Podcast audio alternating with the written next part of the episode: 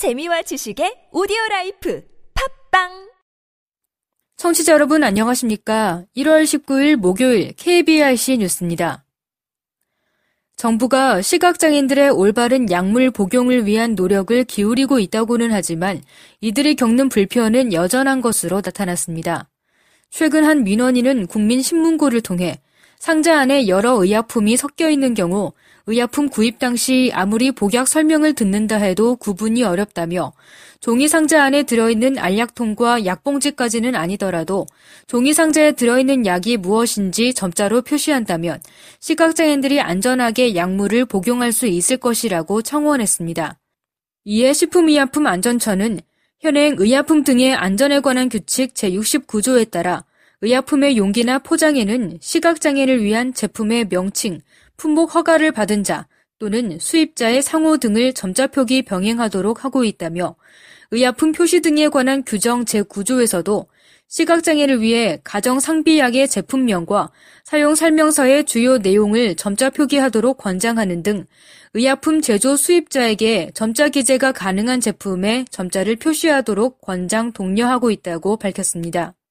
아울러 시각장애를 위해 2012년부터 음성 안내를 위한 바코드 표시 위치 가이드라인을 마련하고 지난해부터는 스마트폰 앱, 온라인 의학 도서관으로 바코드 검색과 음성 변환 기능을 연동한 의약품 정보의 음성 출력 서비스를 확대 제공하는 등 시각장애인의 의약품 정보 접근성을 높일 수 있도록 하는 정책을 추진하고 있다고 설명했습니다. 한편 새누리당 정문헌 의원은 지난해 안전상비의약품에 점자 표기를 의무화하는 법안을 발의, 의약품 용기나 포장에 제품의 명칭, 효능 효과 등의 사항을 기재하도록 하고 있지만 시각장애를 위한 점자 표기에 대해서는 하위 법령에서 점자 표기를 병행할 수 있도록 의미적으로 규정하고 있다며 사실상 대부분의 의약품이 점자 표기를 하지 않고 있어 시각장애인이 의약품의 명칭 등을 확인하고 안전하게 사용하는데 한계가 있다고 주장한 바 있습니다. 전남 광양시는 시각장애인들의 보금자리가 될 광양 시각장애인 자립지원센터가 둥지를 틀었다고 18일 밝혔습니다. 광양 시각장애인 자립지원센터는 시력 상실로 인한 심리적 불안감과 일상생활에 어려움이 있는 관내 시각장애인 732명의 자립 능력을 향상하고 다양한 사회활동 참여 기회를 제공하기 위해 설립됐습니다. 연면적 127제곱미터 규모의 사무실, 정보화 교육실, 프로그램실 등을 갖춘 지원센터는 한국시각장애인 연합회 전남지부 광양시 지회에서 4명의 직원을 두고 운영을 책임집니다. 특히 주간 쉼터 운영과 식주 생활 및 건강 위생 관리 교육, 보행, 점자, 정보화 교육 등 시각장애인들의 특성을 고려한 맞춤형 프로그램이 운영됩니다.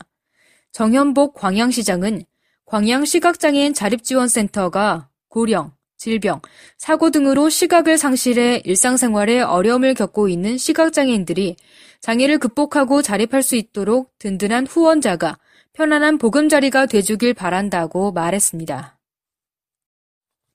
장애인들이 손쉽게 운전면허를 취득할 수 있도록 지원하는 모바일 웹이 전국 처음으로 개발됩니다.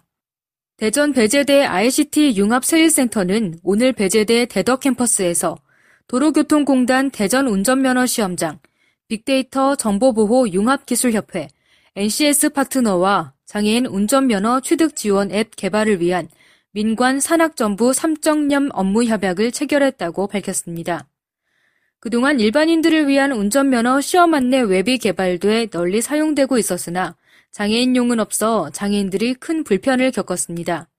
오는 6월 개발 완료 예정인 장애인 전용 웹에는 면허 취득 안내 절차부터 학과 시험 준비, 모의 주행 등 전반적인 내용을 알기 쉽게 탑재합니다.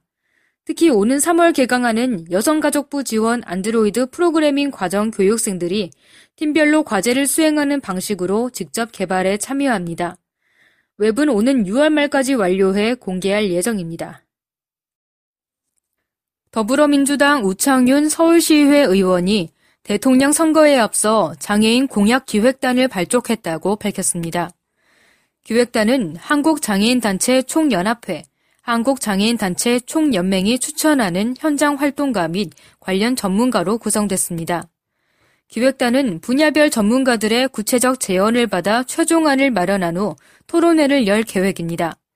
우 의원은 장애인이 체감할 수 있는 시의성 있는 정책을 마련해 장애인 삶의 질을 높인다는 원칙하에 세부 사항을 마련할 예정이라고 말했습니다. 강원도 속초시는 지난해 1월 개소한 청산의 장애인 카페, 카페 헤오미에 이어 정보 스포츠 센터 내 중증장애인 채용 카페, I got everything을 어제 개소했습니다. 카페 I got everything은 한국장애인개발원의 공공기관 연계 중증장애인 창업형 일자리 지원 사업으로 선정돼 5천만 원을 지원받아 설치한 사업으로 중증장애인 고용이 목적입니다. 특히 I got everything은 기존 중증장애인 채용 카페 사업의 시장 경쟁력을 갖추기 위해 장진우에서 개발한 브랜드로 이번 개소는 전국에서 5호, 강원도에서는 최초 개소이며 강원도 내 중증장애인을 채용해 두 개소 이상 문을 연 카페에도 속초시가 최초입니다. 이 카페는 강원도 직접발달 장애인 복지협회 속초시 지부에서 위탁 운영하며 중증장애인 바리스타 2명 채용을 시작으로 2019년까지 4명을 추가적으로 고용해 장애인 일자리 창출에 기여할 계획입니다. 카페 I got everything은 화요일부터 토요일까지 오전 9시 반에서 오후 6시 사이에 운영되며 specialty급 원두를 사용해 저렴한 가격으로 다양한 메뉴를 선보일 예정입니다. 속초시 관계자는 정보 스포츠 센터는 하루 이용객이 1000명이 넘으나 이용객을 위한 편의시설 부족으로 카페 개소를 애타게 기다리고 있었다며 카페 I got everything이 특수장애학교인 청해학교 학생들의 취업과 연계한 장애인 일자리인 만큼 시민들의 관심과 방문으로 더 많은 장애인들이 채용되길 바란다고 전했습니다.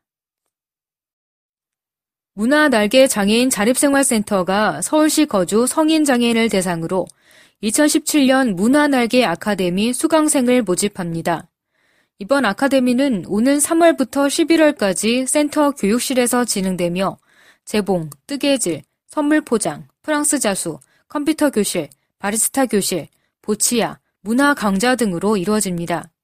과목당 5명에서 10명까지 선착순으로 접수받으며 보치아와 문화 강좌를 제외하고 월 만원씩 수강비가 있습니다. 신청 및 문의는 오는 2월 28일까지 센터 02-6338-5224번으로 하면 됩니다. 지적장애인을 상대로 농지 판매금을 편취한 사기범이 구속됐습니다. 전남 영광경찰서에 따르면 2015년 4월께 지은으로 오래전부터 알게 된 피해자 55살 A씨의 소유 농지를 판매하게 해 인삼밭 경작 비용으로 사용하고 높은 이자를 쳐서 바로 갚아주겠다고 속여 피해자로부터 판매 대금 5,500만 원과 교통사고 보험 수령금 700만 원 등 15회에 걸쳐 1억 2천만 원을 편취한 46살 B씨를 검거해 사기 혐의로 구속했습니다. 피의자는 오랫동안 피해자와 신뢰관계를 쌓아왔고 인지 능력이 다소 떨어진 피해자에게 고리 이자를 주겠다는 방법으로 피해금을 빌려 가로챈 것으로 조사 결과 밝혀졌습니다. 피의자 B씨는 특별한 생계수단이 없는 상태에서 피해자로부터 받은 돈을 생활비나 유흥비로 대부분 탕진한 것으로 드러났습니다. 끝으로 날씨입니다. 내일 새벽 서울에 대설 예비특보가 이번 겨울 들어 처음으로 발령됐습니다. 내일 새벽부터 전국에 내리는 눈이 낮에는 대부분 그치겠으나 전라 서해안과 제주도는 오후까지, 강원 영동과 경북 동해안은 밤까지 이어지겠습니다. 내일 아침 최저 기온은 영하 6도에서 1도, 낮 최고 기온은 영하 2도에서 5도가 되겠습니다. 기상청 관계자는 내일 새벽부터 아침에는 기온이 영하권에 머물면서 내린 눈이 얼어붙을 것으로 예상돼 출근길 교통안전과 보행자 안전사고에 유의해야 할 것이라고 당부했습니다. 또한 다음 주 초까지 바람이 강하게 불면서 체감 온도가 더욱 낮아질 것이라고 덧붙였습니다. 바다의 물결은 서해와 남해 먼바다에서 2m에서 5m, 동해 먼바다에서 1.5m에서 6m로 높게 일겠습니다. 이상으로 1월 19일 목요일 KBRC 뉴스를 마칩니다. 지금까지 제작의 권순철, 진행의 홍옥희였습니다. 고맙습니다. KBRC